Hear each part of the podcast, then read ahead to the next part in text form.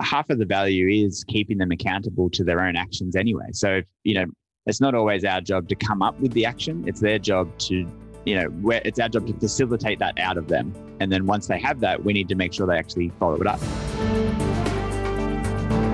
You're listening to Australia's podcast for accountants, Tax Talks, the podcast to grow your firm.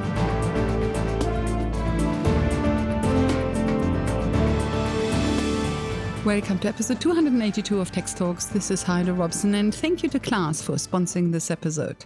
I am recording this on a brand new SM58 mic, and it sounds like it was just a plug in job, but I spent ages trying to work out how to make this microphone work. Yesterday, Borna and I spent hours in the master back end of GarageBand finding the culprit, and then I probably also didn't directly speak into the mic, which of course is a silly rookie mistake, but I just didn't think the mic would be that sensitive if I kind of move around a bit, but it apparently is. But so hopefully this sounds a lot better now. So let's go to CATS Accountants, an accounting practice at the Central Coast, jointly run by Tim Gass and Dan Osborne, who you also might know as the two drunk accountants.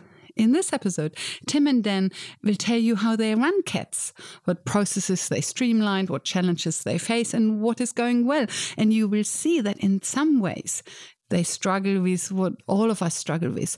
But in other ways, they're very unique and give very interesting insights. The first voice you hear is Tim Gass, and then later, Dan Osborne joins him.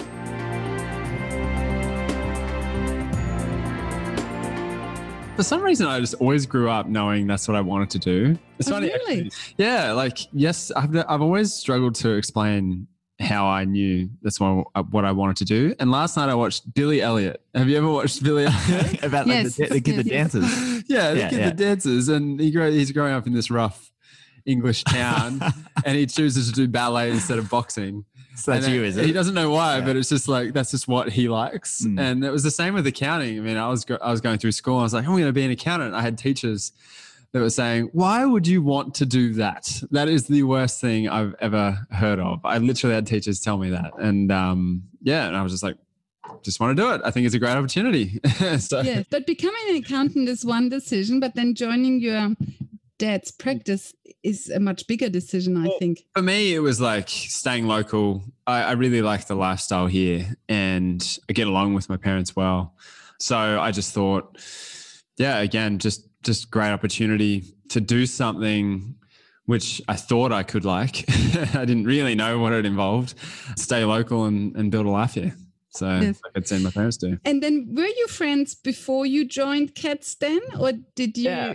did you become So- friends while working together? I think Tim summed this summed this up really well. Not that long ago, We are talking to someone about it. That we're probably we're definitely better friends now mm. than we were before we worked together. But Yeah. we went to the later years of high school together. So year eleven and twelve. I knew Tim then just socially. I didn't know his family had an accounting practice. I didn't know that's what he wanted to be. I didn't want to be an accountant at the time. I was just off doing my own thing. We both went off to uni, and uh, I think it was like my 20th birthday or something. We were sitting at a pub having a drink, and uh, he said, What are you doing? And I said, Oh, I'm just at uni studying accounting, amongst other things. Mm. And he said, uh, Oh, really? That's awesome. Because we're looking for someone to come, Yeah. basically. And what I found out later was to take Tim's job because he wanted out of reception. I He was started off doing- making coffees and, Yeah. and doing debt collection calls and He was doing- filing. doing the admin and he wanted it, he wanted out of it. He wanted to progress. So he needed someone to replace him. So he suckered me into that, which was perfect because I was working in a pub. I hated it and I was studying accounting. So I thought oh, it's a good opportunity to go and learn a little bit about this thing that I'm studying and what's it like in real life and, and how do you actually do it. And 10 years later, here we are. yeah, it was pretty crazy. for a long period, it was you know Tim's parents' business, and and they were calling the main shots. But Warren was always really open to our input. You know, Tim especially, it's his son, uh, so he was always open to hearing what Tim had to say, and and that extended to the rest of the team as well, and was always willing to let us take a chance at something new or do something new. Eventually, Tim and I bought the business from Tim's parents, so that's that's how we are now. So the decisions now are solely just Tim and I, but we're always just open. You know, there's, there's, I don't think we've ever had any real friction around No. any big decisions. It's always just if they're a small decision, we trust the other one's going to make the right call. Hmm. If it's a big decision, we chat about it. Yeah. How does the decision making between you two work? Do you have separate areas uh, of responsibility or do you work everything out together? We sort of navigate to some areas each. It's not a definitive split. So, you know, it's not Tim does all of this and I do all of this. Not yet. Not yet, but but we we tend to kind of nav- um, you know move towards certain bits that I look after or that Tim looks after, and the everyday kind of run of the mill decisions that happen, we don't necessarily need to talk about. It, they just happen. Tim makes a decision, I make a decision. Yeah. That they're fine. We know the other one's got that handled. If it comes to something that's bigger, like all right, we need to completely redo this whole process that we do, they become a decision that we just talk about Yeah. we come to an idea, say, Hey, I'm thinking about doing this. Hmm. What's your input on that?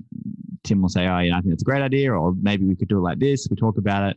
Then we go off and do it. It's basically how we do it. Yeah. I think There's it's no like, formal process. it's very logical. I find your setup amazing because I actually think it's very, very unique. You do have a lot of uh, accounting practices, of course, where a lot of people are involved, but you usually have the big shot at the top who has majority interest, and then you have junior partners coming in lower down. But a setup like yours, a true partnership where both are holding 50 50, I have to say, I've never seen before. the other interesting thing that that I find when I speak to other accountants, they find unique is that usually there are partners, as you said, and underneath those partners are a set of clients. Hmm. That doesn't work as much with us either. Um, you know, we are client managers to specific people, but we don't run reports that are, you know, what's revenue per client under Tim's Yeah. management, under my management. It's all these are clients are cats. They're the whole mm-hmm. team can work with them, and they might have people that they specifically speak to, but it's it's not split in a partner by partner way, which I think is also quite unique. yes, I agree because most accounting practices run an office share setup. Definitely. And shared branding. And I think that's just a function of how we came into cats. Know, Tim's parents and his dad specifically was was always very open to us making those decisions with him and and and being part of a real team, which is that's just evolved to where we are now. That we're still that team, Yeah. and we're still making those decisions together and, and growing this thing together. That's that's bigger than one of us. Yeah, I think it's that's right. I think Dan hit the nail on the head there. It was about just trying to improve the business and the lifestyle of everyone who's part of the business, including our clients. Mm. So it wasn't really just about making the most profit or dominating the Central Coast accounting scene or anything like that. It's none of that sort of stuff. So, so yeah, I guess. Well, yeah, I find it fascinating. So, for example, you know, I can imagine a scenario where Dan works late because some tax returns are uh, late, and he's in the office until eleven thirty or so, and then he sees uh, on his social media feed that Tim is is having a good time somewhere else, and I find it, I find it. I find it amazing then that there isn't a little voice in the back that says, you know, oh, I'm working hard here, growing the brand while Tim is putting his, his feet up. Well. that is what happened. Yeah. No, I, I think we're very open Yeah. about that Yeah. to each other. So if you know, if if we do feel someone is working more hours than the other person, or someone is taking more holidays than the other person, then we're very open to having that discussion to say, hey, you worked harder than me this Mm. year. I can see we were doing the same kind of job, but your sales were X amount. Therefore, Mm. you you know you've reached the performance bonus. You should get more than that than I should Mhm. and vice versa. Or that you, you know, you took three months off this year. Mm. Uh, I didn't. So I should be compensated for that. Agreed. Let's do it. We're just very open about it. I think we're just rational, logical People. um, and just fair. And we always came into it with the purpose of building a business that made us happy and, and we could build a lifestyle around. Mm. So, and we see a lot of positives to being in partnership that outweigh, say, one of us doing more billable hours than the other or Mm. ca- having strengths m- greater than the other. So the benefits are we can each go away and there is still an owner here to steer the ship and make decisions Yeah. that perhaps wouldn't be the case otherwise. We both bring different trains of thought, different skills and knowledge and experience, different personalities. So I just think, you know, the sum of our parts is better in partnership. I don't think we would have succeeded in, you know, in doing what we're trying to do anywhere near as much is if it were just me or just Dan. Yeah, I think that's So- yeah, I think that's correct. And yeah, so I think that's you know we don't get nitty gritty. We just we keep it nice broad strokes and trust each other. Can you give me a feel for the size of cats? Yeah, so uh, the number can fluctuate depending on. So we have a few, or currently only one junior actually at uni. So depending on semester by semester, he might be in three days a week or five days a week. So that can fluctuate. But what are we at the moment? Team of Team of eight. eight. Dan and I work four day week. I think only two members of our team are full time, Mm. And the rest are pretty much four days a week. Yeah, that's right. Yeah. Yeah, and for various reasons, you know, people been, um, come back from maternity leave. There's others who just Yep. want that as lifestyle. There are Yep. others here full time. So we try and find the right people and make the work fit for them. Yeah, because that's going to get the best result for us. When you say eight, does that include you or is it eight plus two? includes us. Includes I see, includes you. And the two people who are working full time, is that you? No, actually, so we just started working a four day week this year. I see. So you have two staff members who work full time, Mm-hmm. but you work four days a week. Yep. Correct. yeah. And and what fee volume do you have? Fee. So our turnover per Yeah. annum, or yeah. So this year we're targeting to hit just over one million in revenue. Is your niche quite broad, meaning small to medium business on the Central Coast, or is it more construction or hospitality? Or We- Yeah. We, do have some areas that we prefer to work, but we don't niche. You know, you, you go to all these, um, you go to any accounting conference and you speak to any other accountant, and, and they all tell you, you need to niche, you need to niche, you need to niche. But if you were niching in hospitality or tourism or it's one of these things in the last year, you're probably in a lot of trouble right now. You know, a lot of your clients might not have been around last year yeah. we find what we really look for in our clients is a- a particular type of person or a state of mind in their business. You know, they want that support, they want that help. Hmm. They want an accountant who's going to be a strategic partner in their business, not someone who gets gets them a tax return done for the cheapest price possible. Yeah. So, Yeah. any small to medium business anywhere in the country who fit that mold, we'd like to talk to. we all have a niche. You know, none of us can service everybody in Australia, including Google and uh, BHP. We all have a niche. The question is just how big or how wide or, Yeah. or narrow that niche is. So I suppose what I meant is it's not an, specific to one industry alone. Exactly. It might be several. Yeah, Yeah. interestingly enough, like I think we're developing individual niches in, Mm. in in our business. So, for example, I work just out of chance. I work with a lot of professional service businesses. So, I think, and given you know our own business is professional service, I'm a bit of a nerd in that area. Dan has been working with some manufacturing and carriers of inventory, Yeah. which could be you know you could call that retail Online retailers or business to business, e-commerce, business Yeah to business. e-commerce and so i've got a i've got some clients in that space i work pretty closely with too Mm. Um, and then we've got you know building and construction the central coast economy is basically riding the back of of building and construction. There's there's so many people involved in that industry on the coast. So it'd be impossible possible for us to not have a ton of clients in that space and and a lot of experience in that space as well. So yeah i think when you put it that way there is definitely niches we're operating within. And i guess it would be cool it's definitely something in the back of my mind. I'd love to sit down and just pick five and focus Yeah. more on those. Um, but we do as i just listed them out there are several that we Hmm. feel like we service better And are you mainly on Xero? Or, uh, because I saw somebody on your team is also MYOB. Do you drive both softwares or are you mainly Xero? Given our preference, it'll always be Xero, but we're happy to work with any client on any software. If, Yeah. if they really, really like MYOB, then I'm going to ask, hey, is everything okay with you? And then, and then ask if they want to move to Xero. But but we're happy to work with uh, MYOB or QuickBooks or whatever they really Yeah. want or whatever works best in their business. Yeah, exactly. So we still like, and the reason we're like that is because Dan and I both started in the industry when MYOB was the only product. So we worked in MYOB every day, all day. I was doing bookkeeping, entering transactions where I had to manually enter every date, description, the contact, the amount off a bank statement. So we're very averse to what MY, how MYOB works. it hasn't changed that much, really.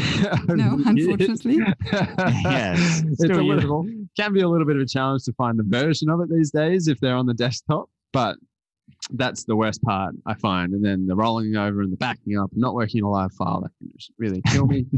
Uh, getting irritated just thinking about yeah. it. So MYOB, you know, that's there, there's some of the things which I'm not a big fan of, and which is why, which is why Xero. And as soon as we figured out what Xero was, we realized, wow, this could be business changing. This could be life changing for us Hmm. and our clients.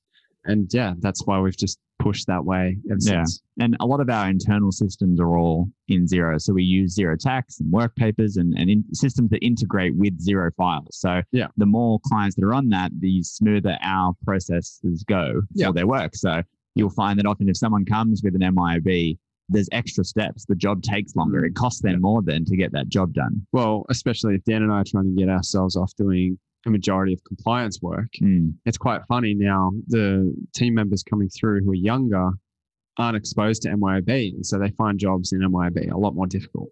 So yeah, it just it just makes it more tricky with training and education for our team if we're taking on a lot of MYOB clients if they have a clunky file or an old file. If it's essentials, it's really not too bad, and if it's an up to date version of AccountRight Live, then then it's it's really not too bad. But but yeah, Xero is the preference for sure. What big apps have you plugged into Xero? Are you do you have Practice Ignition plug, plugged in or That probably was one of the first big ones we plugged in was Practice Ignition. It kind of went like, we're like, what's this Xero thing? Got a few clients on Xero. Maybe we should test Xero out. So we moved our bookkeeping to Xero. And then we realized, wow, this is so efficient. Mm. Um, what else could we do? And then I searched around for a direct debit payment system. This was like, I don't know, this must be six years ago. we were seven very years early ago. adapters to practice ignition. Yeah. So I found Adopters. practice ignition. I was like, oh, wow, this sounds really cool. You can do proposals, engagement letters, and take monthly direct debits. That's amazing. And it'll reconcile itself in Xero. Mm. How good does that sound? So, Yeah.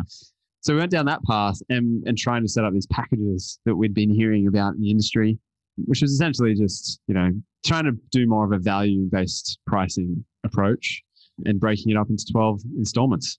So yeah, that's our biggest one to this day we still use. And I sent out three proposals yesterday. yeah, so we're a big fan of that. what software do you use for uh, SMSFs? Class. Class, yes. So how many SMSFs do you have? Now, there's a few shutting down at the moment, but it's 50. It was 50. Oh, okay, so that's quite a good size. Yeah, like it grew Yeah. a lot. I mean, the last couple of years, I think we had 20 maybe when we first went to class. Yeah. Well, Yeah. that must be seven or eight years ago now as well, I think. Yeah, it was It's a fair- fair while, ago. 'cause- we used to use Simple Fund. Because so originally, when we first started, our practice was most clients were on MYOB, and we used Accountants Office as our practice management software. So that's where it started.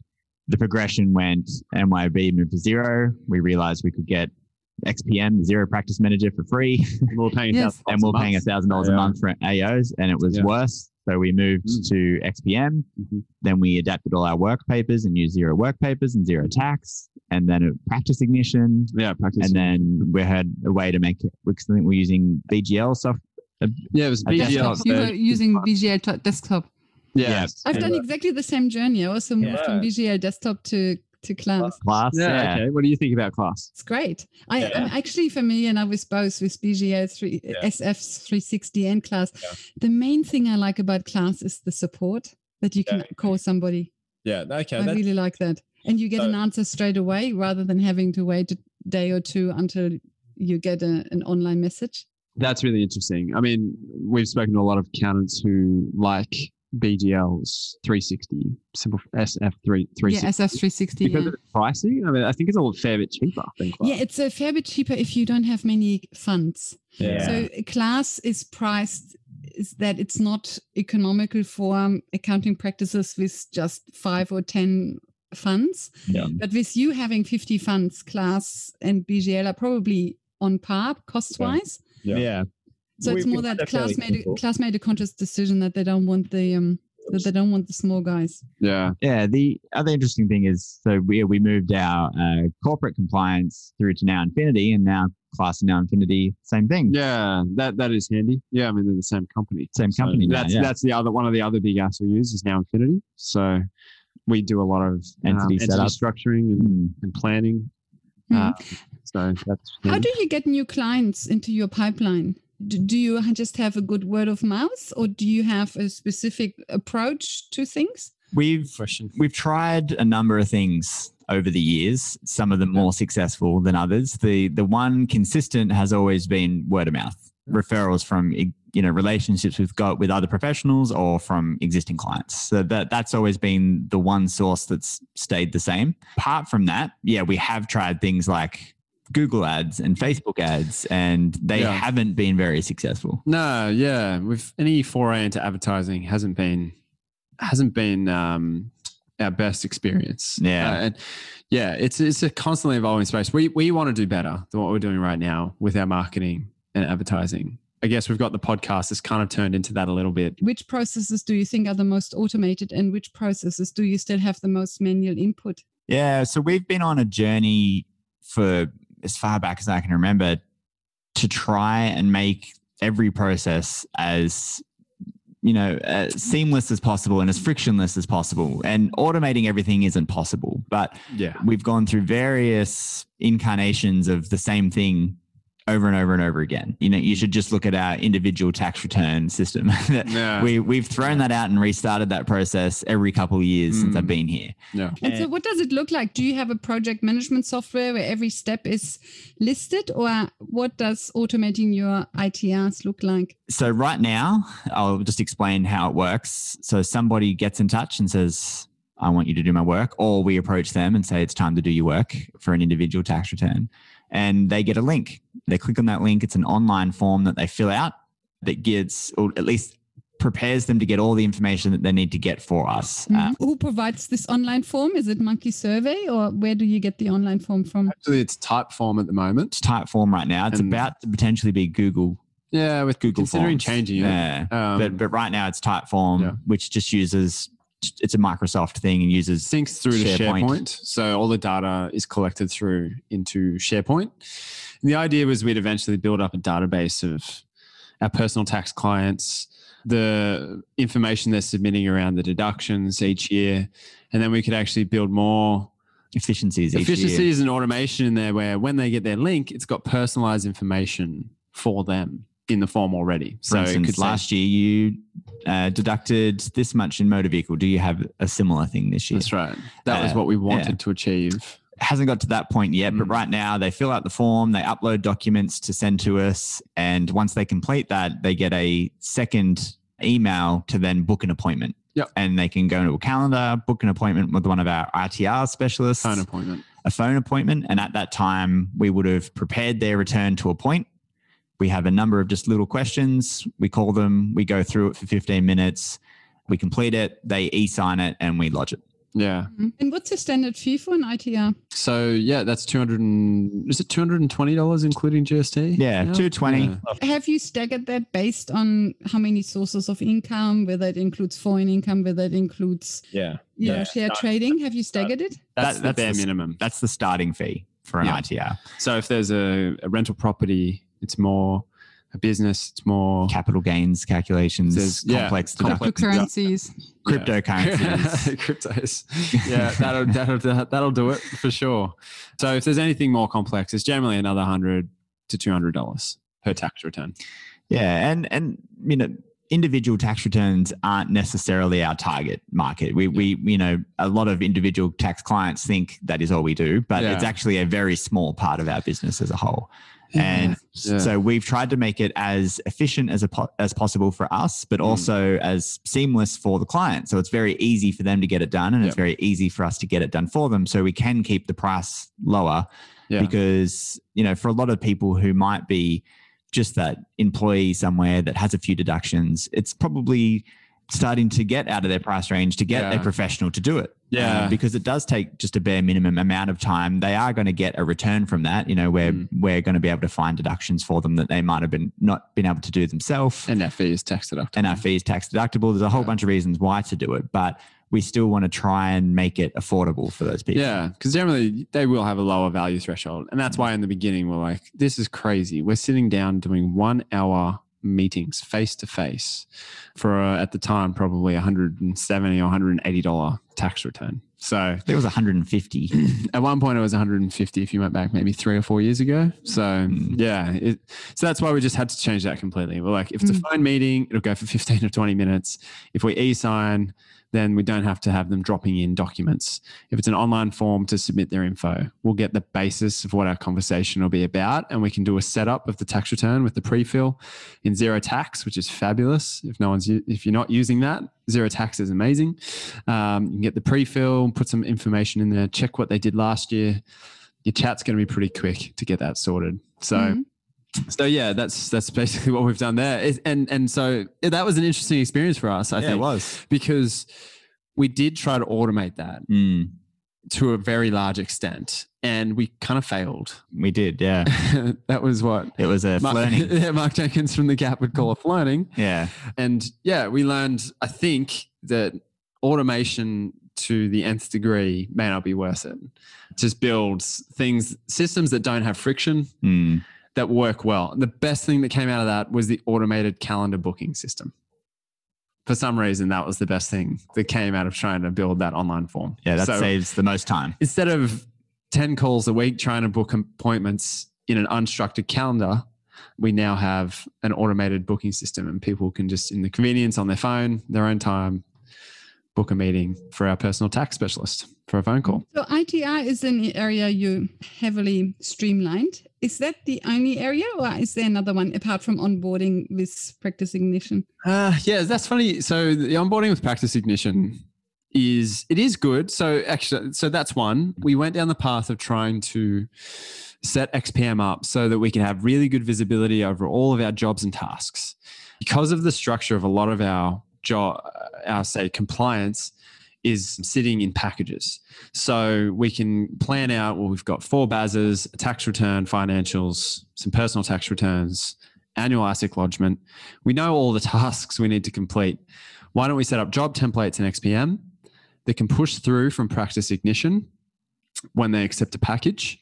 And then we can assign the tasks, the timing, the hours um, allowed for that task. And you do that all in XPM. Yeah, that was We tried to. That was the idea, Yes. but that is an area I think XPM is really lacking. Yeah. Uh, yes. it's very hard to have visibility over the jobs and tasks of your whole team. You, you wouldn't think it would be, but it is. The best way to probably do it is to put together a custom report, Mm, which is obviously not going to allow you to change things around in there. Yeah. You then have to go one by one and adjust tasks or jobs. So the process to send the client the proposal, they accept it and push those tasks and jobs into XPM was seamless. We didn't have to do a thing That, for that, that. that works really well. But that once those jobs were in there and we had to manage those jobs, it became much more difficult. Yeah, yeah. And so actually, we've de automated the Mm. managing of the jobs um, to an extent. We had a new staff member or team member come along about 18 months ago, and she she's older than us. She's got a lot more experience. You know, she's worked in the industry for 25 years. Her team used to work in a big master spreadsheet. And we we're like, or initially we we're like, going back to spreadsheets. That sounds terrible. But it's given us so much more visibility with the fact that we can all work in the same spreadsheet with online office suite. Yeah.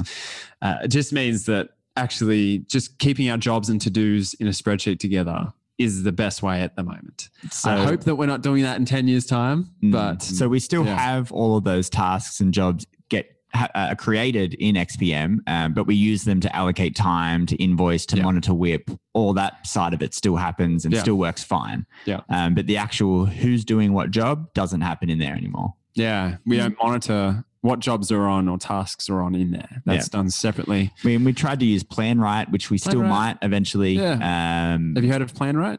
No.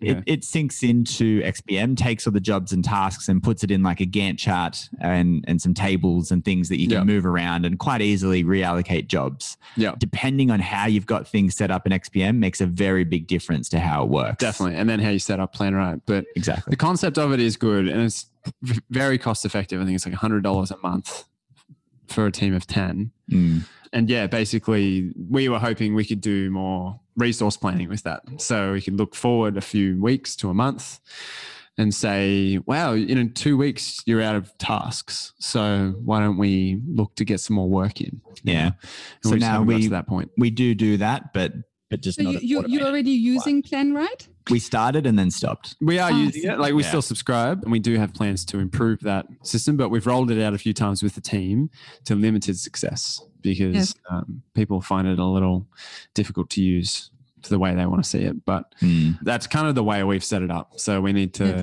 change Yeah. that around. The, the, but I'd say the best automation we have throughout the entire business is just our annual tax processes, work Yeah. papers, using Xero. That whole process is quite smooth. Yes. And using suite files, document signing, Yep. we, we've automated. We've tried to um, at least add technology to make it more Yep. uh, seamless and frictionless for all those processes. That process is quite good. So Yeah. we, we use just existing tools that we have through the Mm. Xero Suite or through Suite files to collect information in. hmm Then what that'll do is notify us through Teams. hmm So the relevant person in that team will get a notification automatically pushed to them, which comes from an email inbox.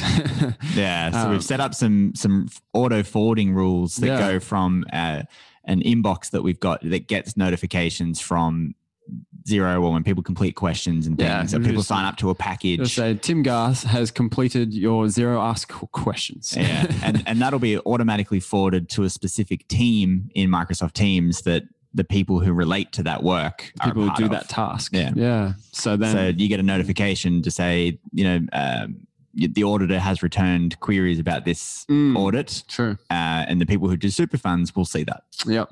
Yeah. Yes. Have you looked into FYI docs? Because since you Yes. use Typeform, which is a Microsoft product, hence I assume you're on Microsoft, Yes. and FYI docs it works with Microsoft Mail.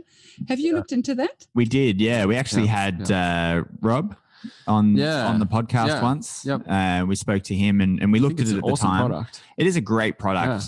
At the time, we were actually trying to go down a completely different angle. We decided Yeah. to build our own document management system, and Yeah. that was another learning. That was a flanning. Uh, Yeah. what, what we did was We were trying to build a SharePoint. we we're building a SharePoint Yeah. system that would work exactly how we wanted it to work. Yeah. Uh, it didn't w- end up working out, and eventually we said, "All right, we need to go something different." We reviewed FYI docs again. We reviewed Suite files and decided to go with Suite files.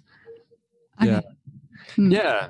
But Yeah. FYI is a great product. Their Mhm. ideas around integrating with the ATO and things like that were were quite ahead of its time when we Definitely. lo- originally looked at it. Definitely. Definitely. Don't you find it incredibly difficult to work out which software to go with? Oh, You know, just just the question of FY docs or suite files, just that Mm. I find already mind-boggling. that decision it- was it came down- six to 12 months in the making. Yeah, and, Like, and, it, and it came was down to something you wouldn't expect is that a lot of our team were Yeah. so used to using a folder Folders. structure Yeah. that it was just easier for them to navigate in Suite files than it was to use metadata and FYI. That was Yeah. it. That was the whole reason we ended up going with Suite files. Metadata scares me a bit. Mm. Like, yeah, I get it. I get it. I get it. Tag it. Tag it. You don't need folders. Folders are messy. And you search for that tag, but then often I can't think of the tag. I can't think of what tag I've tagged that with or what tag that team member would tag it with. yes, and then they create new tags, and in the end, Yeah. you have 15 different tags for the same thing. we always had folders. We there was never a problem for our Mm. for our team. We always had folders and a good rigid folder structure because we came from using HowNow, and that had a good folder structure system. So yeah, it's like, very simple. Client year. yeah. Done. So FYI docs couldn't do the folders, Mm. or what that wasn't why it should be used or how it should be used. So Yeah. we went with Suite and um, we've been really happy with it. Files has been great. awesome. Yeah, we're, we're very happy. Yeah. We were lucky enough to have, you know, we'd been on this cloud journey. We're probably a little bit ahead of the time um, when we first started it. And, you know, we adapted all this cloud technology, but our document storage was the the last piece, Yeah. was still on the server uh, until probably, I don't know, a, a year and a half almost ago when the server started dying. when the server started dying. And, and, that- and that's because it just took us too long to make a decision about what we wanted to do. We, we were on the journey to find out what to do two years before that. You know, we've Wow. been thinking about this for a long time. It just, we couldn't make a decision on it. Uh, Looking ahead, what are your plans for CATS in 2021? Mm. Yeah, we got some big plans actually. So what Tim kind of mentioned before is, you know, he and I are focusing more on that extra value we can give to our clients. That's through the advisory type work. Mm. And we've been doing that for a while, but we know how much, just through our own experience, how much value that can give a small business owner to have someone there that's keeping them accountable to actions, helping them monitoring their numbers, doing business planning, cash flow forecasting with them. Yeah. Uh, and we want to provide that to more and more people. So our purpose this year, or sorry, our, our goals this year is, is really to to help more of our clients and other businesses with that support. Yeah. And we're going to do that through a number number of ways. One is just the same way we have been doing it, one to one with the client, sitting here doing business planning sessions and accountability sessions. But the more exciting part for us, because it's new, is using our knowledge and expertise with things like the podcast Mm. and creating online systems and online courses and online Mm. group accountability Yep. and pushing that out to everyone not just people who are clients but anyone out there who wants to participate in these these services that we can provide Yeah. and one that's going to come up pretty soon is something that we're going to be doing which is it's an 8 week sprint and it's you know running a business is a marathon this is a sprint to get you in the right direction and it's basically a short 8 week period where we do an intensive Mm. let's let's review these Mm. several factors with a group of other like-minded businesses and help get you on that first step to to getting your business to where you want it to be. Yeah. And and that's something that we wouldn't have been able to do if we were, you know, On the tools. on the tools stuck. and and using software that was inefficient and haven't had the opportunity to automate. Yeah. Don't you find that with business advice, that's when it really comes down to how narrowly you niche? When you have one cafe, one construction business, one media company, one God knows what, etc. When you always just have one client in each industry, it is really difficult to gather in enough knowledge to be able to share business advice. I find the ability to share business advice really only comes with having 5, 10, 15 clients within the same industry and learning from each client. Don't you find? I think that's definitely true. Uh, I think having several clients in the one industry will mean you have a broader knowledge of the, Yeah. the specific problems that they face. But Yeah, yeah. most businesses face the same couple of problems. You know, most businesses Cash have a flow. cash flow problem. You Yeah. know, most businesses need some way to help grow their bottom line. Yeah. How do you do that? Well, it's usually the same type of things. Yeah. there are specific issues that each of those businesses face in their industry, Yeah. and having that broader, kno- uh, sorry, having that more specific knowledge from other clients that you work with definitely helps. Which is why Tim was mentioning before, he loves working with professional services because he's been digging into our own business and Yeah. helping other clients that he's got doing the same thing. Yeah. which helps that, you know. Um, Yeah. Which- But I, yeah, th- I think like a lot of us accountants underestimate. We have access to, a, especially if you're not niching. If you if you're not niching, you've got clients in different industries.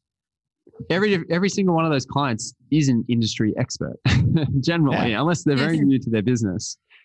They understand their industry just as well as anyone else, and and it's that whole concept of one plus one equals three. Mm, And so it's like the sum of our parts are greater when we combine them. Mm. So if we can give you information and experiences that we've had or we've seen clients have, and then you can use your industry experience and your business knowledge of your own business, your own team, your own clients, then you should be better off. So yeah, and and half of the half of the value is keeping them accountable to their own actions anyway. So if, you know, it's not always our job to come up with the action; it's their job to you know, where it's our job to facilitate that out of them. And then once they have that, we need to make sure they actually follow it up. this is literally mm-hmm. like years of learning. The damn Yeah. this is taking us a long time to get to just saying that. I was exactly. thinking, It you know, it ask that ask us that question two three years ago, and Very we'd be saying, different, yeah, no, I agree. We can't help them. yeah, I think yeah, and it'll keep evolving. It's interesting. I have two more questions for you. The first one is you're wearing t-shirts. Does everybody at Cats wear the uh, black t-shirt with the word Cats on it? we also have white ones. Yeah, we have white ones as well. Yeah. Yeah. so Yes. generally, yes, we wear. And so do you have black days and white days? So on black days, everybody has to wear the black t-shirt and on white days, everybody has to wear the white t-shirt? it's Uh, amazing when everyone turns up on a day with the Yeah, same shirt. Can happen. Yeah, it can happen, but Can it's it's like a special day. Yeah. I Uh, always joke. Oh, we all got the memo today. Yeah. A second question, do new clients confuse you? Do new like clients I- confuse Tim and Dan? Yeah, sometimes.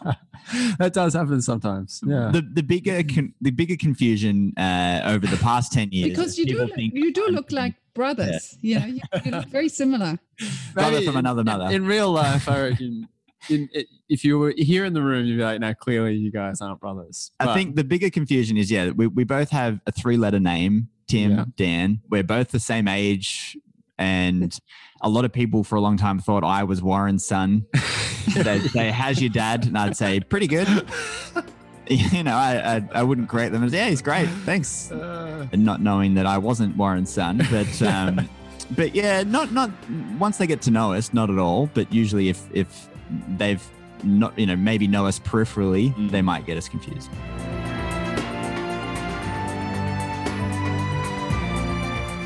Welcome back. There are seven things that caught my attention in this talk. It is unusual for a son and his friend to take over an accounting practice. Most accounting practices in Australia are sold to a third party when the founder retires, be it a third party outside the firm or somebody already working within the firm. Number two, CATS has no clear split of responsibilities between the two partners. There is no big line in the sand. You would think that this couldn't work, but it obviously does. Number three, in most partnerships, you have the big honcho and then some junior partners with separate profit centers, separate cost centers, and then often also staff allocated to particular partners. So the partners share the branding, marketing, and office administration, but apart from that, each partner really runs their own practice.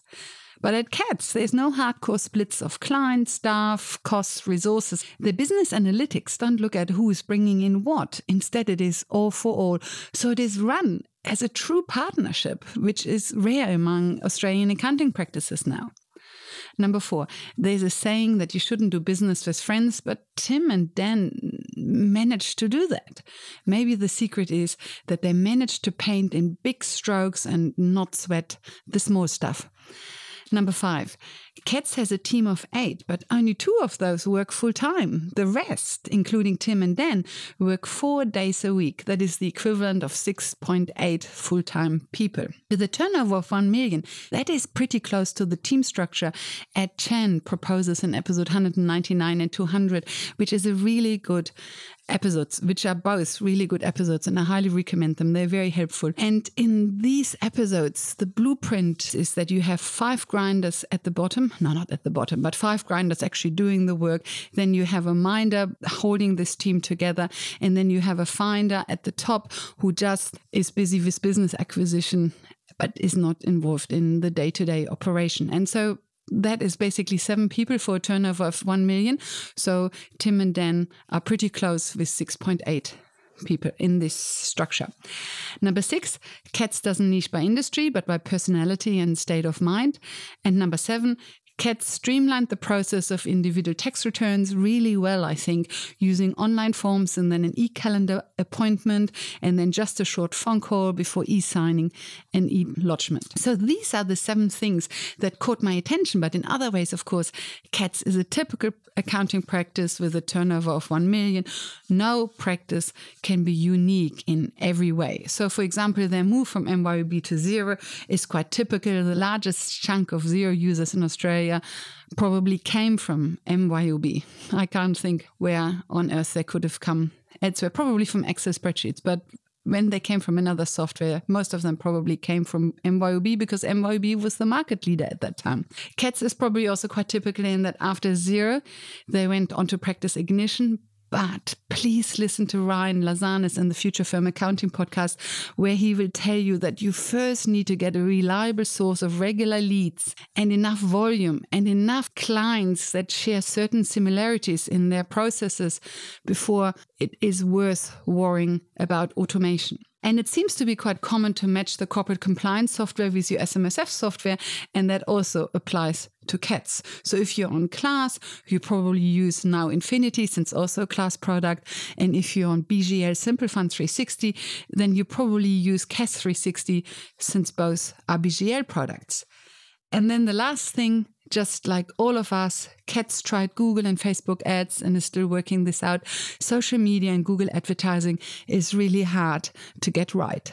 So these were some thoughts about this interview with Dan and Tim. A big thank you to them for sharing the inner workings of their practice so openly.